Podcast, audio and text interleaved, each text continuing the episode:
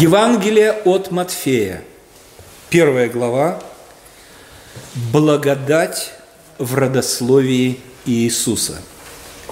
Благодать в родословии Иисуса. Э, как я уже сказал, завтра с э, восходом вечерней звезды э, мы начинаем отмечать Рождество. И мы с вами сейчас открыли наши Библии – в самом начале Нового Завета. И я уверен, что для многих, для большинства из нас, э, это первая книга, которую мы начали читать, э, уверовав или не уверовав, а ища путь к Богу, или вернее, когда Дух Святой начал наставлять нас на то, чтобы обратиться к Слову Божьему. По крайней мере, у меня было так. Мы приобрели Новый Завет – Э, с моей супругой, заплатив за него тогда стипендию. Э, я не получал стипендию, получала Людмила. Людмила стипендию повышенную. Она была отличница, кормила двоих. Э, и вот отнесли за эту книгу. Почему? Потому что это было вообще недостижимо, чтобы где-то найти что-то. А, и а, если мы, если мы будем живы и угодны будем, будет Господу, мы возьмемся за эту великолепную книгу, а, и на это уйдет у нас довольно много времени. 28 глав. Если каждое воскресенье по одной главе, на это потребуется 7 месяцев. Да, 7 месяцев. Но не всякую главу можно в один раз прочитать и разобрать, поэтому ну, год, наверное – если что-то не случится. Мы не можем зарекаться, но такие вдруг такие э, появились э, планы. Э, и на самом деле, когда мы начинаем читать Евангелие от Матфея, первые 17 стихов, они как-то вот, ну, ну не идут. Почему? Потому что ну, читаем Родословие Иисуса Христа, сына Давидова, сына Авраама. Авраам родил Исаака, Исаак родил Иакова, имена, имена, еврейские имена, еврейские имена. Не так, конечно, э, напряжно, как чисел, там вообще мрак, э, но, тем не менее, э, огромное количество имен и как незнакомых нам – мы можем потеряться в них, и нам кажется это немножко, немножко скучным, скучным. Но на самом деле, если взять э, родословие, э, если взять родословие Иисуса Христа, вот эти э, 17 стихов первой главы, ну по ним можно снять захватывающий детективный сериал. Реально – который, э, по сравнению с которым золотой век Хюрем Султан, рабыня Изаура, ну, э, просто будут бледно выглядеть. И я не сценарист и не могу написать такого сценария, но я могу сказать ну, ну, несколько слов в отведенное нам время о родословии Господа Иисуса Христа. Начинать, конечно же, надо с исторического контекста. Исторический контекст э, следующий. Израиль э, оккупирован римскими войсками и находится под э, контролем Рим, Рима и входит э, в состав Римской империи. Евреи не рабы, нет. Э, хотя в то время существовал рабовладельческий строй, но э, рабы, они работали там э, в Риме, э, на этом полуострове, где находится Рим, э, в каких-то домах богатых людей. А в основном, ну, они не очень много денег могли приносить рабы. Вообще, э, э, рабский труд, э, он не очень прибыльный. А вот снимать налоги с завоеванных территорий, это да – это да. Римляне начали, продолжается по сегодняшний день. То есть система налогов разработана была так, э, что э, люди вынуждены были работать больше и больше, чтобы покрыть налоги, а после того, как покрыли налоги, ну, заработать что-нибудь э, себе на жизнь. Э, и два вида налогов существовали во всей, во всей Римской империи, на всей земле э, распространялись они. И это были следующие налоги. Подоходный или подушный, каждый человек должен был платить налоги, и на собственность, налог на землю. Дальше. Рим в Риме есть Сенат. Звучит красиво. Сенат, сенаторы. Э, сенаторы э, – это очень и очень богатые люди. Очень и очень богатые люди. Такие самовитые дядьки все. Э, у них много денег, у них положение в обществе и так далее. Я бы даже сказал, невероятно богатые люди. И они, сенаторы, могли покупать на публичных торгах, э, могли покупать на публичных торгах доходы от определенных областей. Доходы. Э, э, каким образом это работало? Они брали какую-то область часы. А, Владимир, что махать часами перед микрофоном, вот подает. Ага, хорошо. Чудо. Нет. А, да, выключите тогда э, просто микрофон, наверное. А, два вида налогов, как я сказал, подоходный и э, на собственность. Сенат. Сенат может покупать, э, сенатор может покупать право на сбор налогов в той или иной области. Современным языком взять на откуп. Ну, чтобы понятнее было, как э, Ротенберги взяли на откуп российские дороги. Поставили там счетчики, э, и теперь э, они имеют право, отдав государству какую-то часть за эти, э, э за эти дороги государству, остальное все брать себе. Вот так же работали сенаторы. Сенатор берет на откуп какую-то область, э, платит на 5 лет, скажем, полмиллиона денег или миллион на 5 лет и имеет право собирать налоги с этой области. И он собирает, но не сам ходит. Он нанимает людей, мытарей.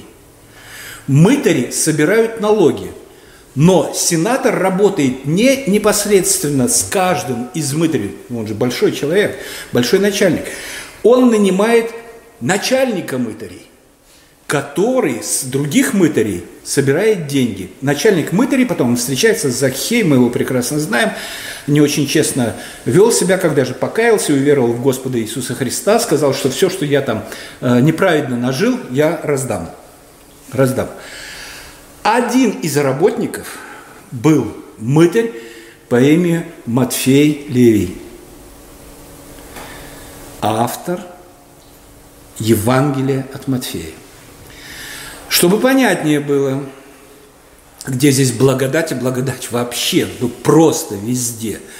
Чтобы понятнее было, мытарь в еврейском обществе то же самое, что блудница – это жуткий, грязный, нехороший человек, с которым нельзя э, никаких отношений иметь. Почему? Потому что он собирает налоги, но собирает так, чтобы отдать начальнику мытарей, причем с интересом э, для начальника мытарей и оставить себе. Чем больше, тем лучше. Вот такая была система налогообложения. И понятно, что сенатор как можно больше – Э, начальник мытарей как можно больше, но мытари как можно больше людям э, очень и очень тяжело. Кроме всего этого, в 1933 году Э, случился э, жутчайший, случился жутчайший экономический кризис в Риме. Ну, девальвация, мы все знаем, девальвация. И им понадобилось денег больше, и еще больше, и еще больше. И все это э, легло на плечи простого народа. Мытарей было много, о них мы мало что знаем, но вот Матфея 9.9 говорит, проходя оттуда, Иисус увидел человека, сидящего у сбора пошлин по имени Матфея, и говорит ему, следуй за мной. И он встал и последовал за Иисусом. Поразительно. Мытарь, презренный человек. Иисус не просто заговаривает с ним, а приглашает стать одним из двенадцати учредителей церкви.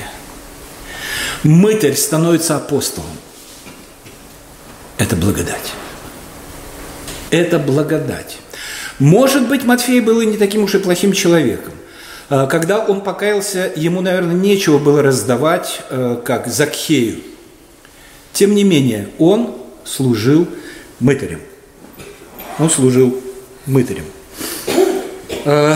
И далее там про Матфея. И когда Иисус возлежал в доме, скорее всего, в доме Матфея, многие мытари и грешники пришли, возлегли с ним и учениками его. Увидев то, фарисеи сказали ученикам его, для чего учитель ваш ест и пьет с мытарями и грешниками? Да как такое вообще может быть? А Иисус, услышав это, сказал, им нездоровые имеют нужду, но во враче – но больные. Но больные. Кто болен грехом? Тот и нуждается во враче. Это вопрос о достойности или недостойности быть христианином или быть членом церкви. Понимаете, благодать и только благодать. Каком достоинстве? Наша праведность как запачканная одежда. Ее нет. Ее нет. Есть благодать и милость Божия.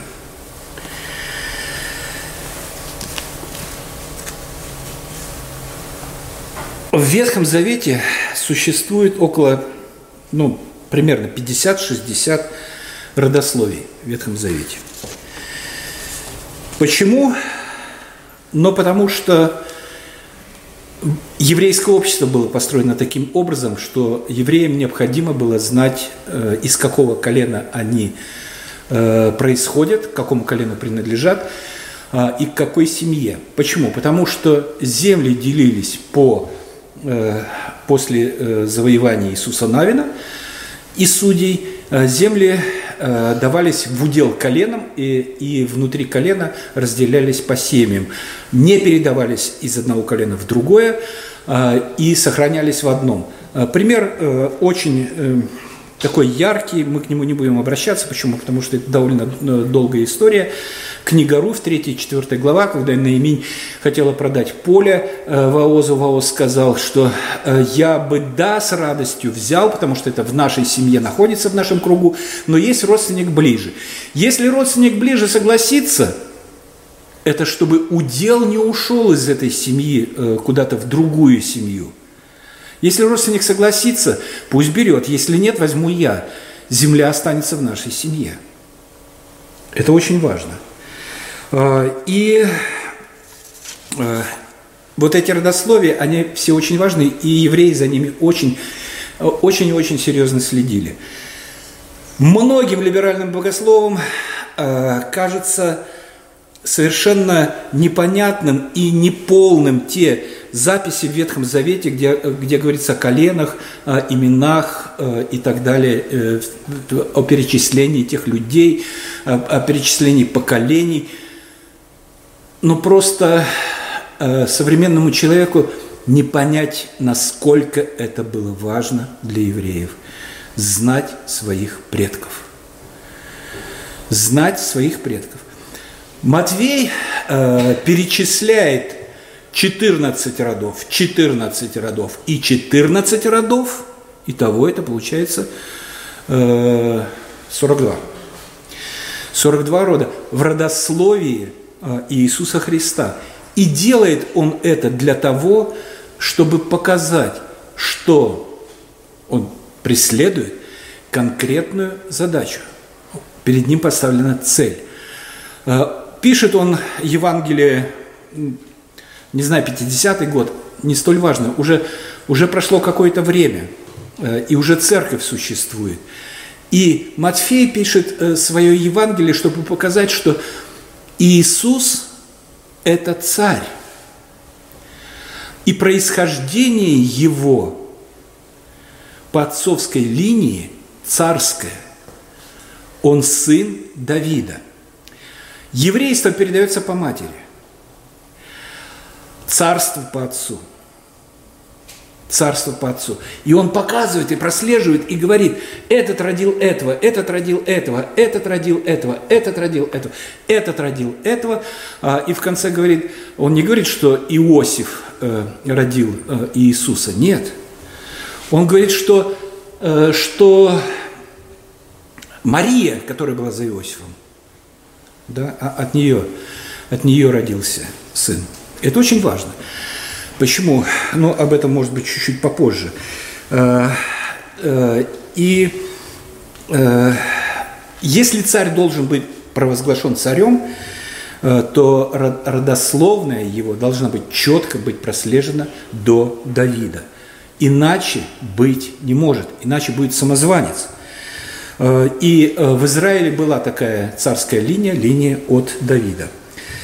Э, во второй книге «Царь», 7 главе, Бог через пророка Нафана сказал Давиду, «Когда же исполнятся дни твои, и ты почиешь с отцами твоими, то я восставлю после тебя семя твое, которое произойдет из чресел твоих, и упрочу царство его». О Соломоне говорит он – вот очень интересно, почему э, пророческие слова сказаны Давиду. Я говорю, здесь детективная история. Здесь, здесь действительно все очень э, так вот напряжено и, э, и прекрасно все, все записано. Дальше, ну, конечно же, Соломон, речь идет о, пост, о построении храма.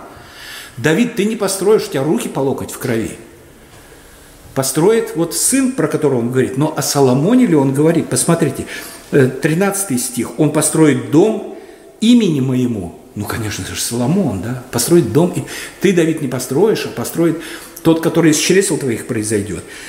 И я утвержу престол царства его на веки. О Соломоне или нет? Ну, Соломон поцарствовал и все – а, и царствование Давида прекратилось. Неужели это ошибка э, в родословии? Нет, просто речь не идет о Соломоне. Посмотрите дальше пророчество, как звучит.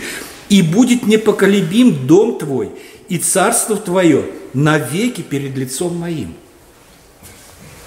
И престол твой устоит вовеки». Соломона престол не устоял вовеки – Потом все разрушилось, пришел Навуходоносор, там всех смешал с грязью вел в Вавилон. Господь говорит через пророка о другом доме. О том доме, который будет стоять в века и века. Он говорит о церкви. Он говорит о царстве, о царстве Божьем – и он говорит о царе, конца владычества, которого не будет никогда. А, и это важно понимать, что частично а, пророчества исполняются исторически в истории, но главное, а, глав, главное, о чем говорят пророки, это о Царстве Божьем – а, и о владычестве Мессии и Христа. Крайне серьезно относились к родословиям. А, еще один момент. А, после возвращения из Вавилона. Ездра 2, 61. Из сыновей священнических сыновья Хабайн, сыновья Гакоца, сыновья Верзилия, который взял, который взял женщину из дочерей Верзилия, э, гладитянина, и стал называться именем их. Они искали свои, своей записи родословной, и не нашлось ее, а потому исключены из священства. Это просто подчеркивается, насколько это было серьезно. Покажи свое родословие. Нет? Ну какой же ты священник? Только, только из э, колена Левия могли служить. Бог не допускал э, других э, служить и быть священниками. Э, взял было на себя э, такую функцию известный э, предшественник Давида э, Самуил. И что получилось? Саул, прошу прощения. Имена еврейские. Если, если бы наши имена было бы проще. Э, и еще подтверждение. Что, что делают Иосиф и Мария в Вифлееме? Что, как их, каким ветром их туда занесло? А они собираются регистрироваться в соответствии с их собственными, собственным происхождением в городе, к которому они принадлежат. Мало ли где они жили, но вы должны прийти в Вифлеем – Э, и пройти э, перепись. В те дни, Лука 2, в те дни вышло от кесаря Августа повеление сделать перепись по всей земле. Эта перепись была первая в правлении э, Квериния Сирии. И пошли все записываться, каждый в свой город. Апостол Павел в Новом Завете. Послание к римлянам 11.1. Итак, спрашиваю, неужели Бог отверг народ свой? Никак. Ибо и я израильтянин от семени Авраамова из колена Вениаминова. Он четко помнит и четко знает, откуда он, из какой семьи, из какого колена. Из какого колена. А теперь все изменилось. Теперь все изменилось. То, что мы не помним своих э, э, предков, э, не знаю, там, третьего, четвертого э, колена, то это вроде как бы и нормально. Но и евреи потеряли счет. Потеряли. Потеряли родословие, они знают, откуда они происходят. А, и, э, но они ждут Мессию.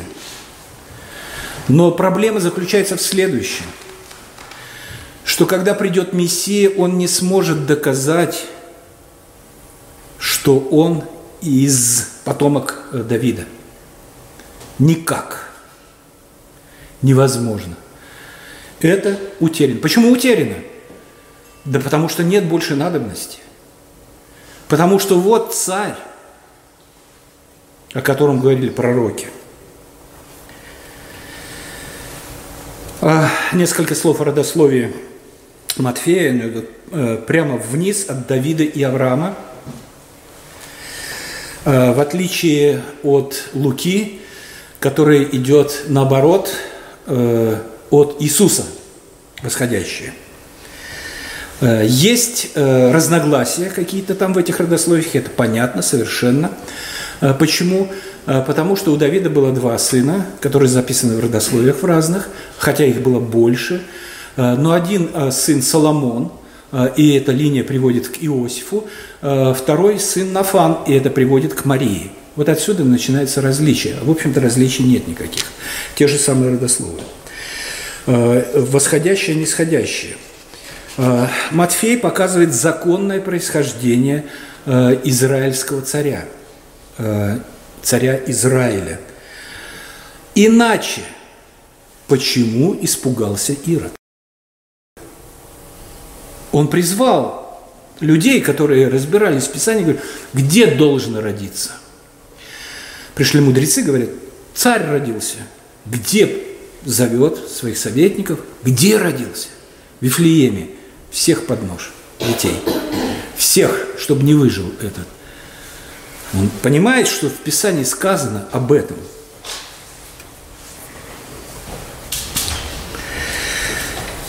А, Давид царь, наследники цари. Линия Марии от Нафана, как я сказал. А, Иосиф через, э, от Соломона. И то, что Иисус не является физическим сыном Иосифа, э, это очень важно.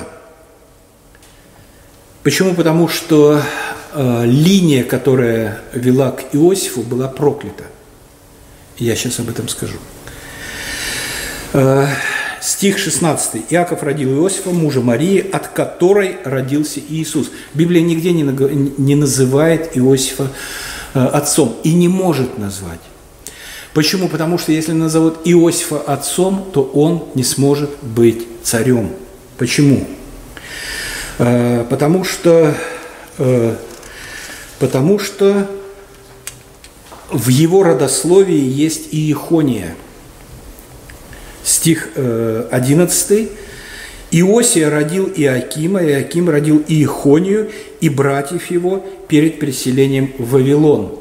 Пришел Навуходоносор, царь, который э, держал э, оборону в э, Иерусалиме, умер. Иехония стал царем, три месяца царствовал, открыл ворота Навуходоносору. Э, и, как свидетельствует Библия, он делал много неугодного в очах Господа, был уведен в Вавилон, Известны точные даты, почему? Потому что в вавилонских хрониках написано, сколько отгружали провизии э, и Ихонию, э, и семье его, чтобы кормить его. Не такое же рабство было, как рабство для э, высокопоставленных начальников и для, для, для, для царей. Тем не менее, Иехония родил Салафииля, Салафииля Зарававеля – Э, и Ихония кого-то родил, кого-то родил. А теперь, согласно четвертой книге Царств 24.9, Иехония делал он неугодное в очах Господних во всем. Во всем. Отца Господь прибрал к рукам, э, окончил жизнь. Э, и дальше. Проклятие на Иехонию. Иеремия 22.24. Это очень и очень важно. «Живу я, — сказал Господь, — если бы Иехония, сын Иакима, царь Иудейский, был перстнем на правой руке моей, то я и отсюда сорвал, сорву тебя». Так говорит Господь, запишите человека сего лишенным детей, человеком злополучным в одни свои, потому что никто уже из племени его не будет сидеть на престоле Давидовом и владычествовать в Иудее. Вот так. Э, Иехония не может быть отцом э, или э, продолжителем рода Давида для царской линии. Но там в конце Иисус стоит. Как это и это реальная проблема была бы, если бы Иисус был настоящим сыном Иосифа по крови. Э, и он никогда бы не смог быть царем. Тогда бы над ним давлело это проклятие, которое было произнесено. И все же он должен был быть законным наследником.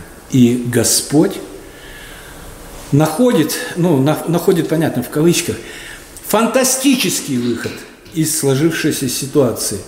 Ихония не является отцом, потому что э, отцом Иисуса является Святой Дух. Но Иисус усыновлен Иосифом.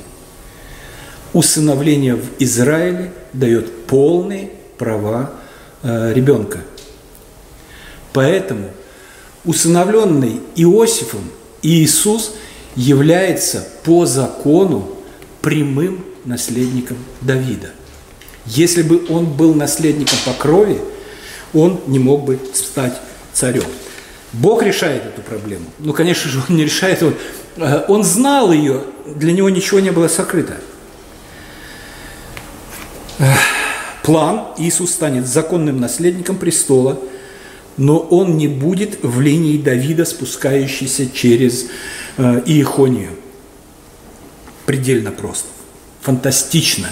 Не так ли? Кто из людей мог бы придумать такую чудесную историю?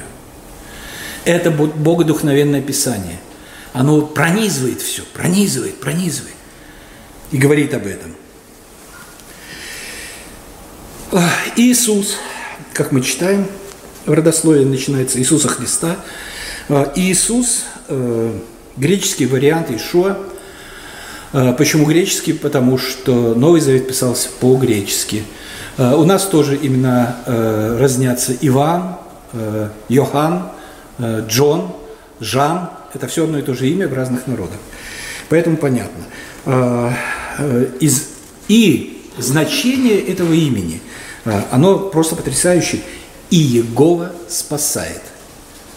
И Егова спасает.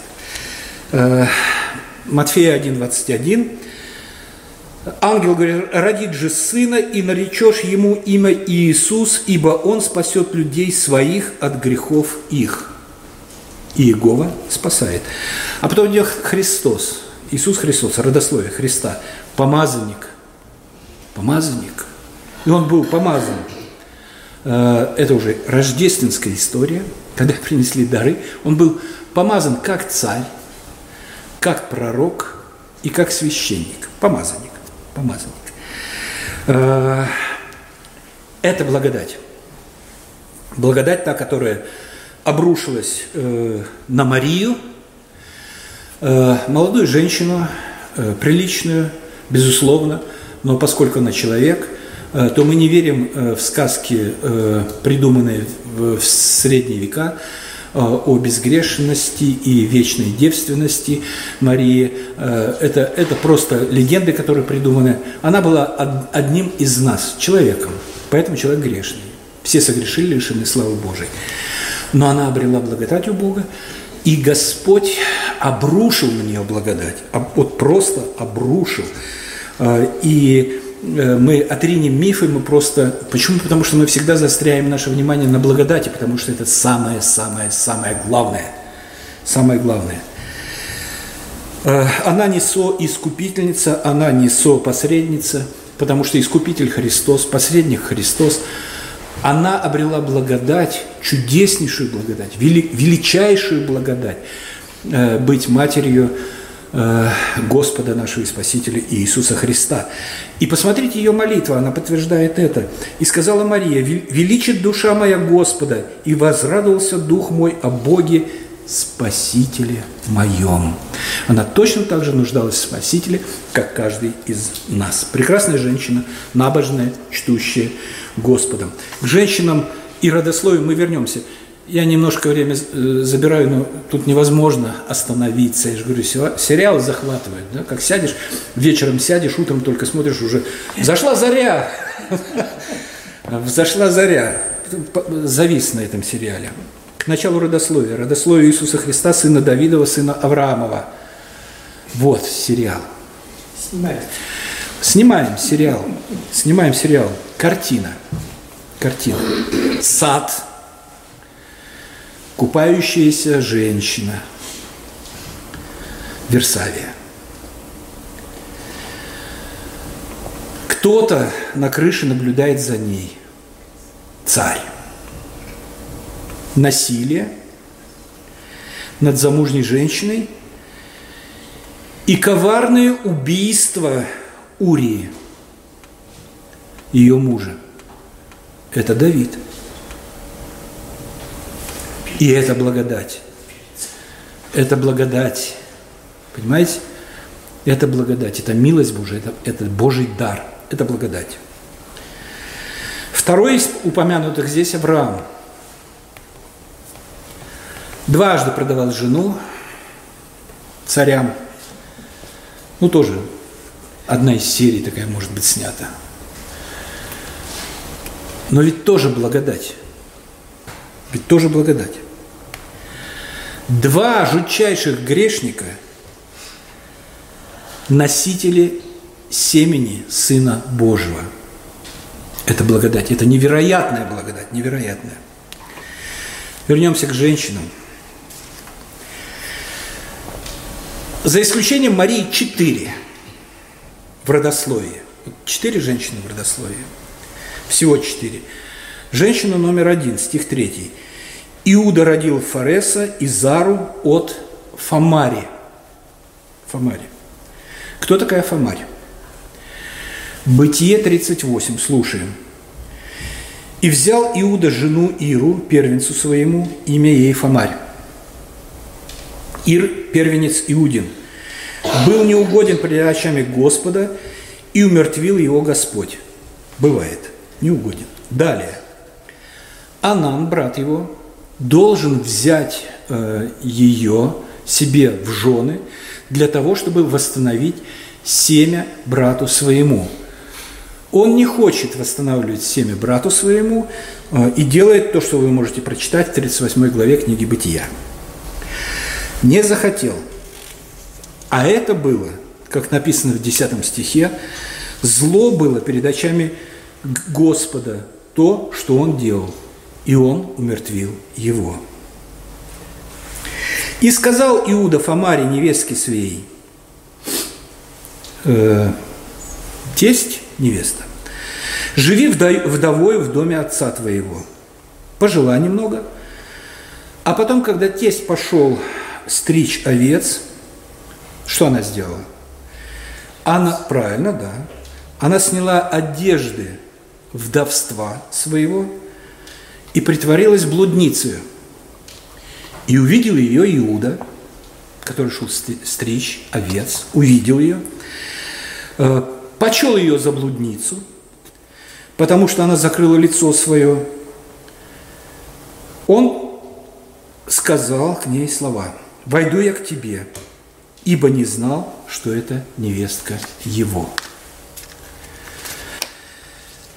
В результате родился Фарес и Зара. Они и она в родословии Господа Иисуса Христа. Это благодать. Это благодать. Это к тому, что если кто-то считает себя недостойным, посмотрите – Ибо благодатью вы спасены, сие не отдел Божий дар. Вот он, Божий дар. Женщина номер два, стих 5. Салмон родил Ваоза от Рахавы. Что-то имя такое Рахав. Это то же самое, что Раав. Рав. Иисус Навин 2.1. Послали соглядатаев в Иерихон, чтобы посмотреть, где что там, как не так. Осмотрите землю в Иерихоне. Два юноши пошли и пришли в дом блудницы, которой имя Раав, и остались ночевать там. То есть профессиональная проститутка.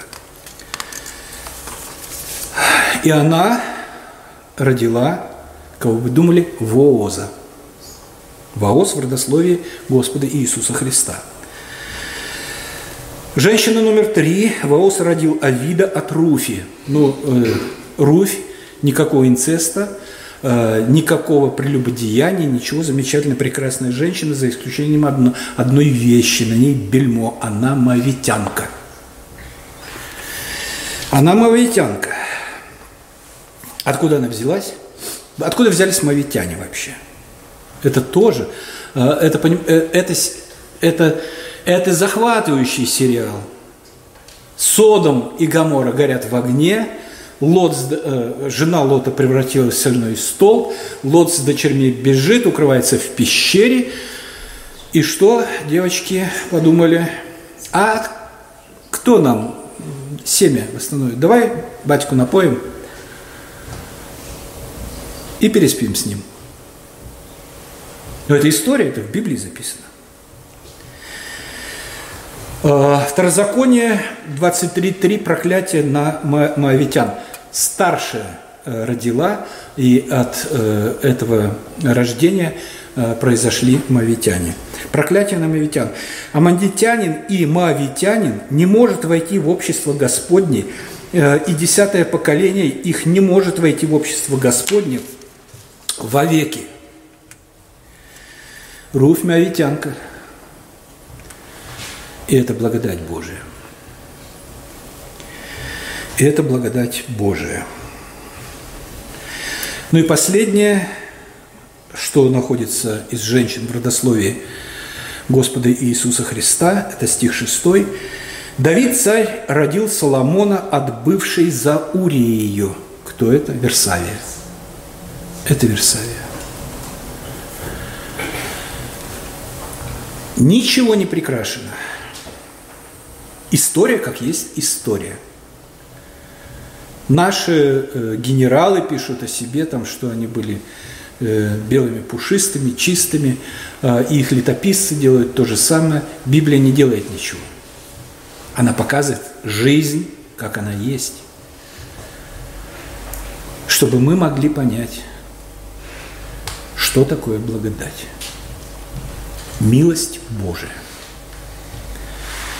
Господь мой Бог мой, я благодарен Тебе за Твою милость, за дивный дар благодати. Ибо по Твоей милости и Твоей благодатью дарована вера, вера к спасению, слава и благодарение Тебе за все. Мой великий Бог, Отец, Сын, Святой Дух. Аминь. Аминь.